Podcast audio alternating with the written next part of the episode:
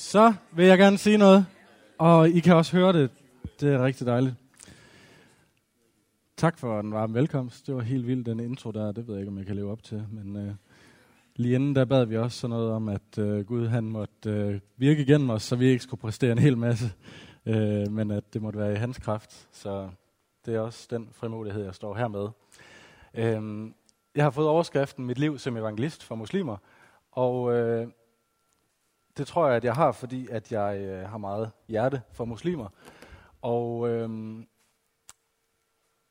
ja, sådan lige kort om mig. Jeg bor i Voldsmose i Odense, og flyttede bevidst til Voldsmose, fordi at jeg virkelig øh, havde øh, et, et hjerte for, at mennesker der måtte få et møde med Gud. Og så er jeg ansat som øh, lærer på øh, Løggen Kloster Efterskole, og også som evangelist ved en kirke i København. Så jeg er sådan lidt rundt omkring, og jeg kommer lige direkte fra Løkken Kloster Efterskole her i dag. Øh, det er 20 km fra grænsen til Tyskland, så det er et lille stykke. Så det er sådan lige et, et en lille omvej på vejen hjem til Odense, det her. Men øh, jeg er glad for at være her, og øh, jeg elsker at komme ud og tale om det her, så øh, jeg tror, at det bliver godt. Og så er der nogle spørgsmål undervejs, som øh, I også kommer til at skulle snakke om to og to. Og så vil jeg bede en bøn, inden at jeg rigtig går i gang. ja. Far i himlen, vi takker dig, fordi at du er trofast, og vi takker dig, fordi at du øh, har samlet os her, også øh, fordi du vil give os noget. Øh, og vi beder om, at du vil kalde nogen den her aften til øh, et liv med dig. Om det så er for muslimer eller for nogle andre, så, øh, så bare, at der må være nogen, der bliver kaldet øh, ind i tjeneste for dig. Tak at du er her, Helligånd. Amen. Ja. Er der nogen muslimer her egentlig? Nej. Det var lidt ærgerligt, fordi at det er jo, jeg er jo evangelist for muslimer, så jeg smutter igen. jeg skal faktisk mødes med en af mine muslimske venner her i Aalborg senere i aften, så så der er også muslimer på programmet i dag, for mit vedkommende. Øh, jeg elsker muslimer. Øh, og øh, bruder Andreas, som har startet Åbne Døre, han siger, at islam, I-S-L-A-M, det står for I sincerely love all Muslims. Og øh, det må jeg give ham ret i. Og det er altså en, som møder nogle af de muslimer, der heller ikke er så behagelige at møde. dem siger han, dem elsker han også, fordi dem, han giver det knus. de kan jo ikke skyde ham imens. Og så vil jeg sige, øh, næsten alle de muslimer, jeg kender, det er søde og rare almindelige mennesker. Hvor mange her har muslimske venner? Det er sådan knap cirka halvdelen, tror jeg. Ja. Øhm, så nogle gange, når jeg skal ud og tale om sådan noget her, så kan jeg godt føle sådan lidt, at jeg, altså, det var lidt ligesom, hvis I skulle stille jer op og fortælle om jeres venner eller jeres familie, sådan, hvordan er de? Øh, ja, de er jo almindelige. Øh, eller, ja. Så øh, nu prøver jeg, og øh, jeg skal fortælle om øh, mit møde med muslimer, øh, og I kommer til at få bekræftet nogle fordomme, og øh, måske får I også afkræftet nogen. Det kunne være rigtig dejligt også. Øh, jeg flyttede til Voldsmose for fem og et halvt år siden, og øh, så prøver jeg at engagere mig lidt en gang imellem. Det her, det er øh, nogle af de unge muslimer fra moskeen, øh, der ligger lige tværs over for, hvor jeg bor. Og det, der en gang om året, så samler de affald ind i området for at vise, at islam er renhed og sådan nogle ting. Og det valgte jeg så at tage med til på et tidspunkt, fordi jeg tænkte, så kunne jeg ligesom få nogle relationer på den måde. Så det er sådan en helt praktisk måde at sige, jeg vil gerne øh, være sammen med jer. Og det fungerer. Og der er nogle af dem, der jeg stadigvæk i hvert fald hilser på, når jeg ser dem. Og det er lang tid siden, det er fire år siden det der, tror jeg. Ja. Hvorfor snakke med muslimer? Øh, Paulus han siger sådan her, skriften siger, ingen som tror på ham skal blive til skamme.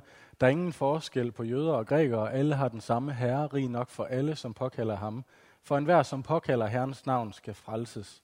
Men hvordan skal de påkalde ham, som de ikke er kommet til tro på? Hvordan skal de tro på ham, som de ikke har hørt om? Hvordan skal de høre, uden at nogen prædiker? Og der er mange, der sådan er bange for muslimer på grund af medierne og alle sådan nogle ting. Øh, og så gemmer man sig over i et hjørne og siger, dem vil vi ikke have med at gøre, det er nogle forfærdelige mennesker. Øh, det tror jeg, at Det kan man let, komme til med mange sådan befolkningsgrupper, man har fordomme overfor.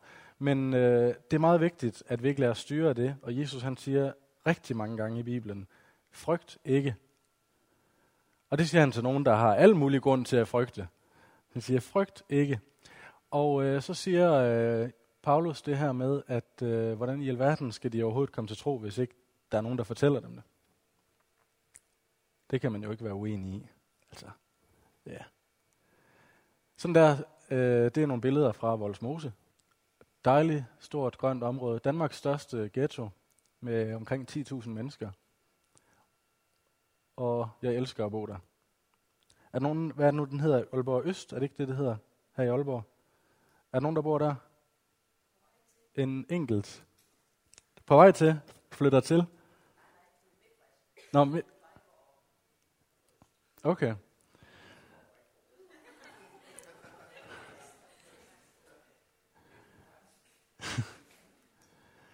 For øh, ja, da jeg flyttede til Voldsmose, så tænkte jeg, at nu vil jeg gerne øh, engagere mig, jeg vil gerne møde nogle mennesker og få nogle relationer. Fordi når jeg har været i Mellemøsten, så er jeg vant til, at folk de kommer rendende alle sammen, fordi de vil tage billeder af mig, fordi det er spændende med sådan en øh, blåøjet, lyshåret fyr. Sådan har det ikke i Volsmose. Så det var lidt sværere at få nogle relationer der. Og efter et år, så havde jeg stadigvæk ikke fået nogen sådan vedvarende relationer. Så skete der noget. Så læste jeg i nyhederne. Optøjer i ghetto. Politi overdænget med Molotov-cocktails. Fyns politi har anholdt fire personer efter unge kastet med Molotov-cocktails mod betjente i Voldsmose. Betjentene i patruljevognen tilkalder forstærkning, og en større politistyrke bliver sendt til området, hvor op mod 50 personer er samlet. Så bliver vi igen mødt med stenkast, og der bliver kastet flere Molotov-cocktails. det her, det fik danskernes, hvad hedder det på kirkesprog, tis i k. Øhm, der var simpelthen virkelig øh, vrede blandt mange i Danmark. Jeg ved ikke, om der er nogen af jer, der kan huske, at det her skete. Men der var rigtig mange sådan virkelig, der var en vrede i samfundet over det her. Øh, men da jeg hørte om det, så mærkede jeg en kærlighed til de her unge. Og det tænkte, det var lidt specielt. Det må næsten være Guds kærlighed. Og øh, så begyndte jeg at bede for dem, og jeg lavede en video, jeg lavede op på øh, YouTube og Facebook. Øh, har været en tur forbi Bøgeparken i dag. Det var der, det skete. Hvad sker der den 18. juni ud over valget? Ja, der var valg også på det tidspunkt, så det skal vi bede for. Og så skal vi bede for de her drenge, siger jeg så på videoen. Bed for, at Gud han må møde dem og kalde nogen til at møde dem. Og øh, jeg bad for de her drenge hver dag i fire måneder, og så er jeg ude og gå en tur en dag, og lige pludselig så render jeg ind i nogle spooky typer og falder i snak med dem. Og en af dem siger så øh, efter noget tid, har du hørt om Molotov-drengene? Og så siger ja, dem har jeg hørt om. Og så siger han, det var mig, og det var ham der. Og så er jeg bare sådan, ej, er det rigtigt? Nu har jeg bedt for jer i fire måneder, og jeg ved, at Gud han har en plan for jeres liv, og han elsker jer. Må jeg ikke få lov til at bede for jer nu? Hvad mener du bede for os? Øh, og så forklarede jeg og så videre. Jeg forstår det stadigvæk ikke. Nå, men så lad mig vise dig det. Og så bad jeg for dem en af gangen.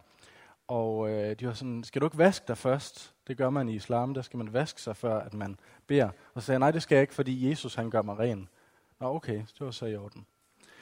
Øh, og så øh, var jeg sammen med dem et par timer, og det begyndte at blive koldt, og de ville til hjem, og jeg tænkte, nej, nu har jeg endelig mødt dem. Det er mine drenge, dem her. Og så tænkte jeg, skal jeg invitere dem hjem til mig? Og det var jeg godt nok ikke tryg ved. Så jeg sendte lige en tanke op, gud, er det her en god idé? Og så følte jeg en fred, og så tænkte jeg, okay, jeg gør det. Og så spurgte jeg, øh, kunne I tænke jer at komme med hjem til mig og se en film?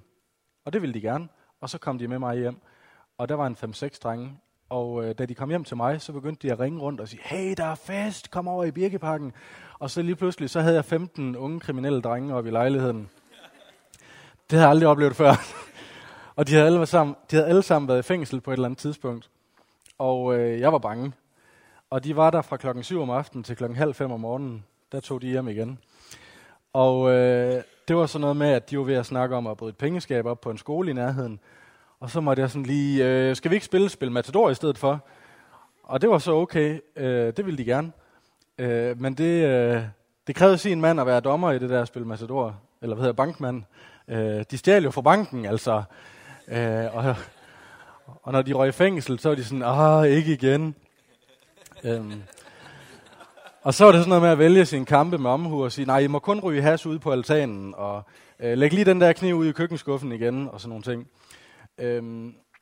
Det var virkelig vildt og voldsomt. Som I måske kan høre på min dialekt, så er jeg ikke oprindelig fra Fyn. Jeg kommer fra Vestjylland.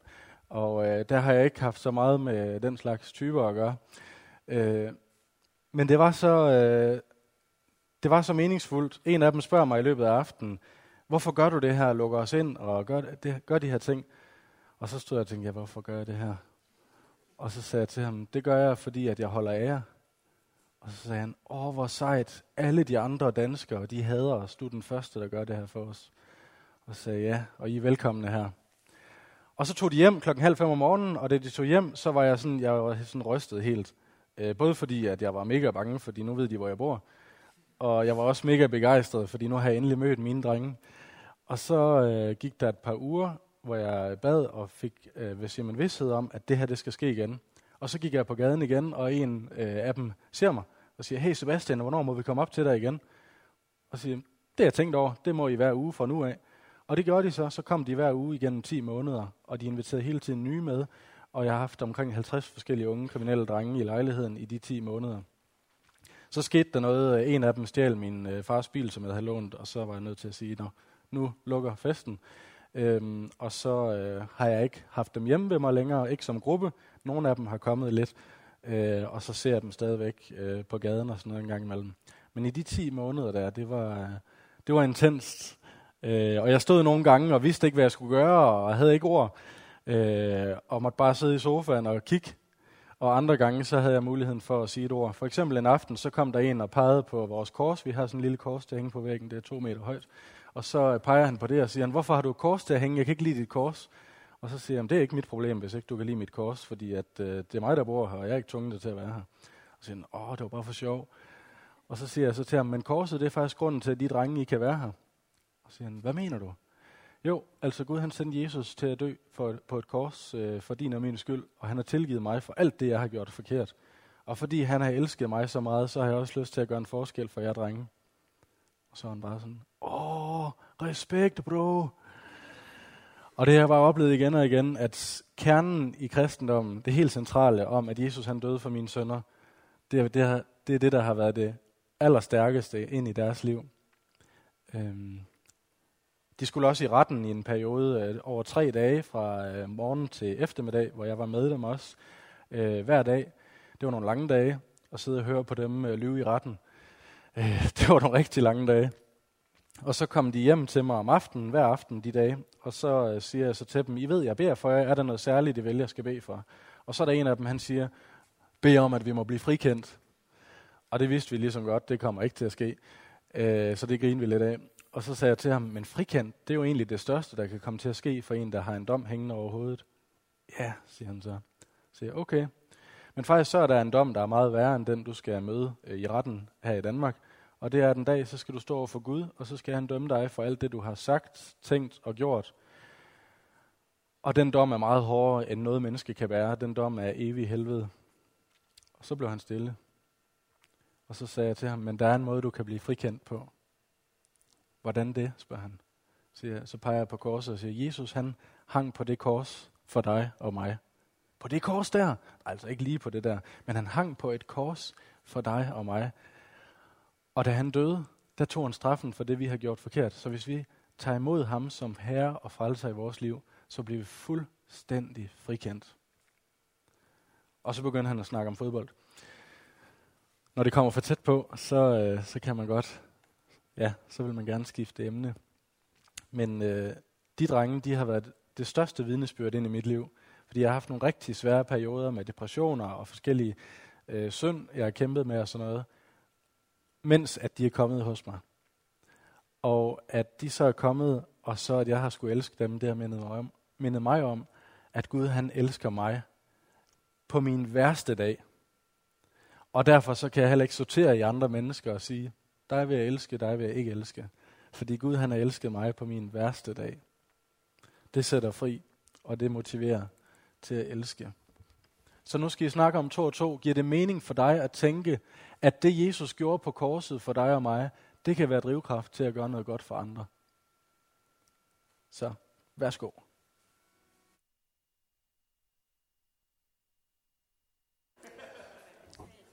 Er det fint? Yes, dejligt at høre, at I får snakket. Og jo. Ja, ja, dejligt. Yes. Øhm, for et stykke tid siden, der skulle jeg have en ny sofa, altså en ny brugt sofa. Og øh, så havde jeg nogle af mine øh, venner fra Syrien til at hjælpe mig med at få den flyttet op og få den gamle flyttet ned. Og øh, så er der en af dem, han bliver hængende bagefter, og øh, det er rigtig hyggeligt. Og klokken den bliver 9, 10, 11, 12 om aftenen, og så klokken 12, der begynder jeg at lave den der, åh, jeg er da også ved at være træt. Og så kigger han på mig og siger, nå, det er jeg ikke. Okay, nå, så blev han hængende, og så øh, efter en halv times tid, så stiller han så et spørgsmål, der får mig til at vågne op igen. Han spørger, øh, Sebastian, jeg, jeg ved, du elsker også muslimer, men, men du elsker ikke islam, og jeg forstår ikke helt, hvad er det lige, du mener der? Jeg forstår ikke helt. Øh, og så læser jeg et vers for ham fra Bibelen. Brødre, og det er Paulus, der skriver det her om jøderne. Brødre, af hele mit hjerte ønsker jeg og beder til Gud om, at de må frelses, for det vidnesbyrd må jeg give dem, at de har nidkærhed for Gud, men uden forstand. Altså det vil sige, de har en begejstring for Gud, en passion for Gud, men uden forstand, altså uden egentlig noget, der virker. De kender jo ikke Guds retfærdighed, men søger at hævde deres egen, og derfor har de ikke underordnet sig under Guds retfærdighed. For Kristus er enden på loven til retfærdighed for enhver, som tror. Og så lagde jeg en fjernbetjening på bordet og sagde, det her det er synden i vores liv, og muslimer de står her og kæmper og stræber for at nå Gud, men det kan de ikke på grund af synden. Men Jesus han døde på korset, og så lagde jeg en anden fjernbetjening ovenpå. Jesus han døde på korset og lavede en vej hen over synden og den eneste vej til Gud. Og derfor så elsker jeg muslimer, fordi jeg kan se, at de står her og kæmper uden adgang til Gud, men de vil gerne. Øh, men de forsøger altså at kæmpe sig frem til det i egen kraft. Men Kristus, han er enden på loven. Altså, det er ham, der afslutter den mulighed at blive frelst på, for at blive til retfærdighed for enhver, som tror. Ja. Og så fik vi en god snak, hvor vi udvekslede øh, erfaringer med Gud, og han fortalte om nogle drømme, han havde haft, og jeg fortalte om nogle mirakler, jeg har oplevet. Og så spørger jeg ham så til sidst, må jeg ikke få lov til at bede for dig? Og det måtte jeg gerne, og vi sad der i sofaen, og så sagde jeg, tag min hånd, og så tog han min hånd, og så bad jeg en bøn, øh, som virkelig var stærk for mig i hvert fald, fordi det var min gode ven, der sad der. Og jeg bad, og jeg sagde, Gud, vil du ikke bare møde os? Vi ønsker begge to at lære dig at kende så vil du ikke bare møde os og vise os, hvilken vej vi skal gå, fordi vi ønsker sådan at gå der, hvor du vil, vi skal gå. Det var, det var en rigtig dejlig aften. Øhm, det her det er uden til fjord, lige uden for Voldsmose. Der gik jeg på et tidspunkt og bad til Gud, og så kommer der, øh, så sidder der nogen i en bil, jeg ikke lige havde set. Og de råber efter mig, øv, kom lige herover. Og så kom jeg så derover, og så sidder de og ryger noget has, de her to øh, drenge, der sidder derinde, og det var ikke nogen, jeg havde mødt før. Og øh, så spørger de, hvad laver du her? Og så siger jeg, jeg er bare ude og gå en tur. Alene? Ja, ja. Om hvad laver du der? Så, siger, så kan jeg ikke komme udenom det længere. Jeg går og snakker med Gud. Nå, er du Jehovas vidne, eller hvad? Og siger nej, det er jeg ikke. Jeg er en ganske almindelig kristen med en af dem, der tror på det. Nå, det var ikke lige hver dag, de mødte sådan en. Og så begyndte de at argumentere for, at Bibelen er blevet ændret på, og sådan nogle ting, som mange muslimer virkelig, at Bibelen er blevet ændret på. Øh, og så prøvede jeg at argumentere med mine bedste argumenter, så Bibelen er ikke blevet ændret på. Og det hjalp ikke så meget. Og så stoppede vi med det og snakkede bare om liv og hverdag og hygge. Og så spørger jeg dem så på et tidspunkt, har I egentlig nogensinde oplevet noget med Gud? Og det siger de, nej, det har vi ikke. Men det har du måske. Og så siger jeg, ja, det har jeg, må jeg få lov til at fortælle om det? Ja, det må du da. Og så gør jeg det. Og så siger de så, efter jeg har fortalt om nogle af de her øh, vidnesbyrd, jeg har oplevet, så siger de så, ej, hvor er det vildt. Det må være, fordi du er sådan et godt menneske. Ja, det må være derfor Gud, han hører din bøn. Fordi at du har et rent hjerte og et godt menneske. Så sagde jeg til dem, det kan jeg garantere jer for, at det ikke er derfor. For I kender ikke mit hjerte, og I ved ikke, øh, hvor meget der er i mig. Nej, men jeg kender Jesus, og han er fuldstændig perfekt. Og det er på grund af ham, at Gud han hører min bøn. Og nogle gange så får jeg det, jeg beder om. Misundelse. taler Paulus om som en god ting. Til jer hedninger, det vil sige dem, der ikke er jøder, vil jeg sige, jeg sætter netop min tjeneste som hedningapostel højt, om jeg dog kunne ægge mine landsmænd til misundelse og frelse nogle af dem. Det Paulus her, han siger, det er, at han fortæller ikke jøder om Jesus, for at jøderne de bliver misundelige og også gerne vil have Jesus i deres liv. Så spørgsmålet, I skal snakke om nu, hvad ved dit forhold til Gud kan gøre andre misundelige? Ja, værsgo.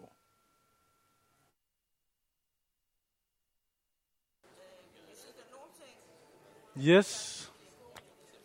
Dejligt, at det er noget, der får gang i snakken, det her. De her spørgsmål er jo også sådan noget, man kan snakke videre om bagefter, hvis man øh, synes, der var noget af det, der ja, kunne være godt at fortsætte med. Nu vil jeg dele øh, tre små vidnesbyrd med jer. Min nabo, der hvor jeg bor, det er lille Somalia, kalder vi det. Det er øh, næsten alle på min gade, de er somalier. Øh, og det er den befolkningsgruppe øh, i Danmark, og måske i verden, tror jeg, som der, hvor der er allerfærrest, der er blevet kristne.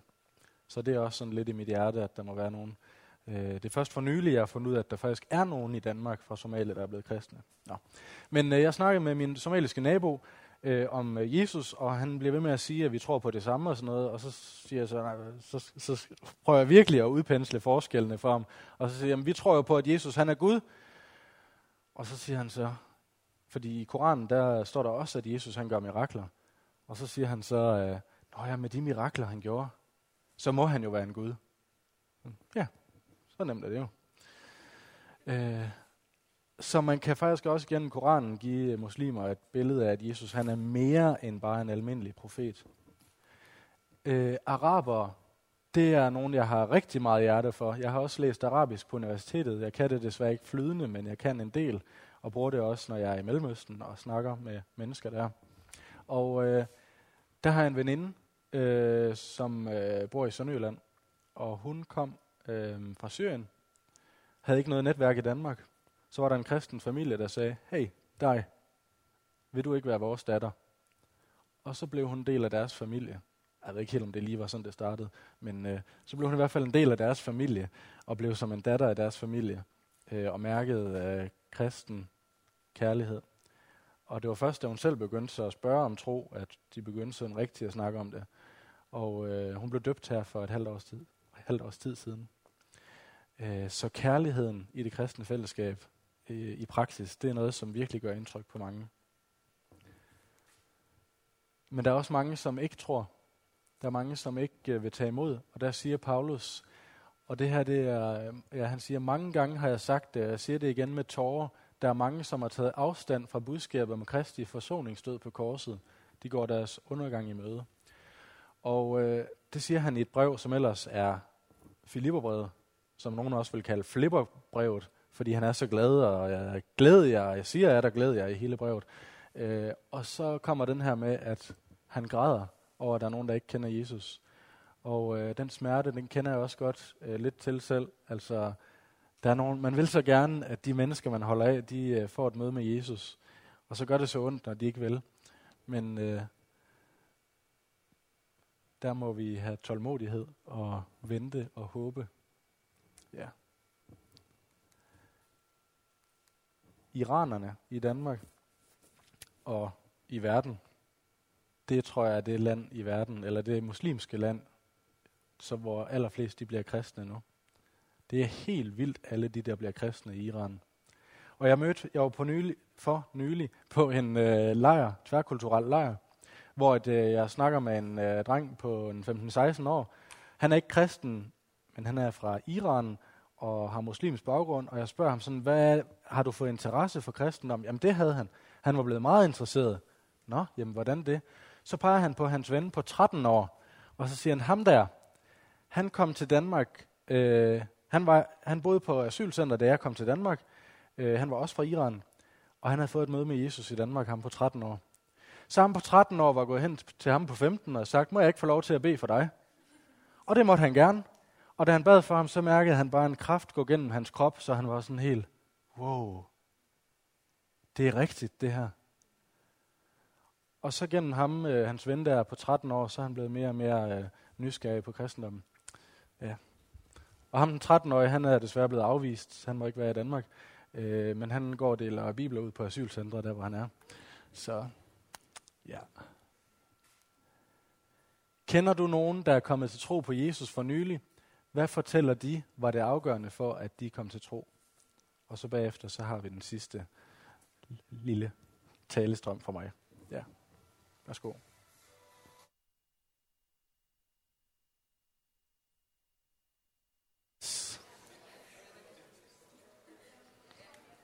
Så er vi klar til den sidste bid. Håber jeg. I er med endnu? Er I med endnu? Ja. ja fedt. Den her video, den var der en, der optog med mig for halvandet år siden på en af de her kristne tværkulturelle lejre, jeg har været på. Hun interviewer mig på arabisk og siger, hej Sebastian, hvorfor elsker du muslimer? Øh, nej, hvorfor har du lært arabisk? Og så siger jeg, det har jeg, fordi jeg elsker muslimer, og så videre. Øh, og den var lidt over et minut, øh, den her video, og øh, fortæller, at øh, Jesus han er vejen til Gud, og forklarer mit kors her. I mit kors, der står, Anahua tariq wal haq wal haya. Øh, er der nogen, der ved, hvad det betyder? Det betyder, at jeg er vejen, sandheden og livet. Og det forklarer jeg så på videoen her, at Jesus han siger, at han er vejen, sandheden og livet.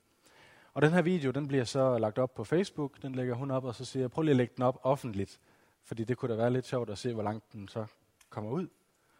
Og den blev så delt og delt og delt og delt, og nu er der 50.000, der har set den. Og øh, folk de begyndte at ringe og skrive fra alle mulige mærkelige steder i verden. Og øh, så skulle jeg to uger senere, tror jeg det var, eller nogle få uger senere, skulle jeg til Jordan, bare på ferie. Og så sidder jeg i lufthavnen, og jeg tjekker lige min telefon sidste gang, inden jeg går ind i flyveren. Og så er der en, der skriver, hej Sebastian, jeg hedder det og det. Jeg bor i Jordan, og jeg er flygtet fra Syrien sammen med min familie. Øh, kunne du ikke tænke dig at komme og besøge os i Jordan? Så siger, jo, det vil jeg gerne. Skal vi sige næste uge? og så øh, mødes vi så, og øh, den her familie er simpelthen et af de stærkeste vidnesbyrd, jeg nogensinde har mødt, og nu, øh, og nu skal I høre godt efter. Fordi den her familie, de er flygtet fra Syrien, bor i Jordan, øh, en muslimsk familie. Øh, en far, en mor og tre sønner. Faren, han har været syg øh, i den ene, eller han var, han var blevet lam i øh, den ene side af kroppen, og han var ude af stand til at bevæge sig, altså den del af kroppen, i tre år. To til tre år. Og øh, de vidste ikke, hvad de skulle gøre. Den del var bare død. Så en nat, så får han en drøm, og den her drøm, der kommer Jesus til ham og lægger sin hånd på hans skulder og rører ham ned ad armen. Og da han vågner fra drømmen, der er han rask. Og så kan han give sin kone et knus for første gang i de her to-tre år. Ham og hans kone og deres tre sønner, de vender om og bliver brændende kristne. Og øh, det er de den dag i dag. Og jeg besøgte dem også øh, sidste gang, jeg var i Jordan og de bor stadigvæk i et, en lille fattig lejlighed på grænsen til Syrien, og ved ikke, hvad der skal ske i morgen. De har ikke nogen muligheder for noget som helst. Men de har Jesus. Og øh, det er så tydeligt, at, øh, at de har fået et møde med ham. Ja. Og må forsigtigt dele deres tro, men ikke sådan, at for mange finder ud af det og sådan noget. Det kan også være risikofyldt. Så til sidst en opmundring her fra 2. Korintherbrev. Og han døde for alle, for at de, der lever, ikke længere skal leve for sig selv, men for ham, der døde og opstod for dem. Så det vil jeg gerne, at vi tager med os, det her bibelvers. Han døde for alle, for at de, der lever, ikke længere skal leve for sig selv, men for ham, der døde og opstod for dem.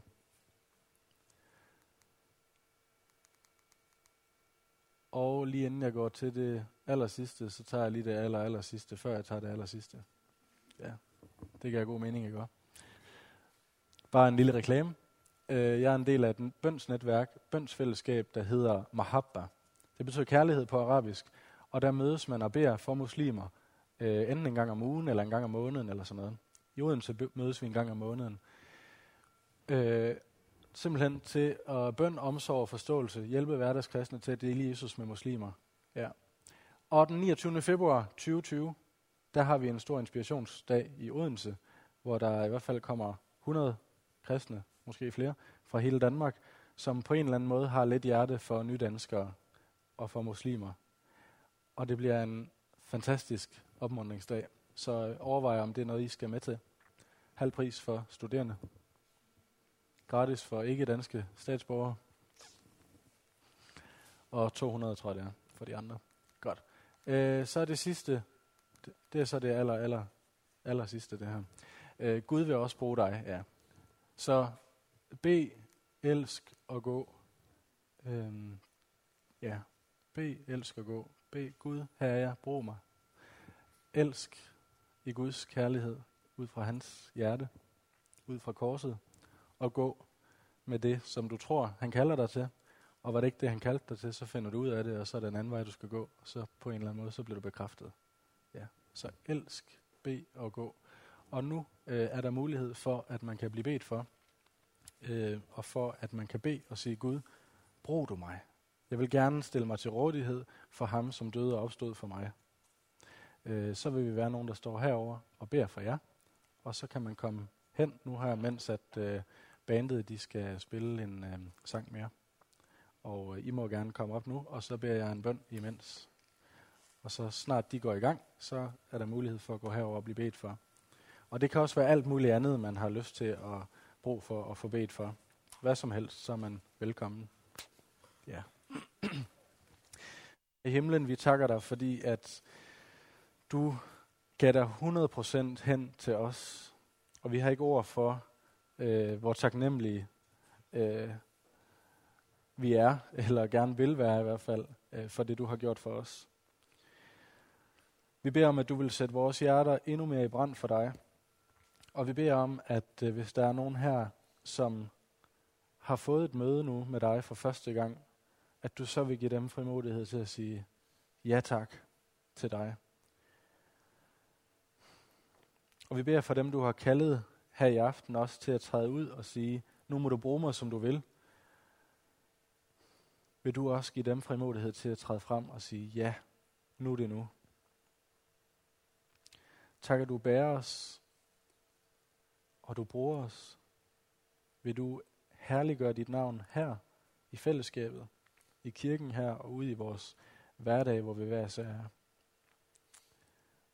Amen.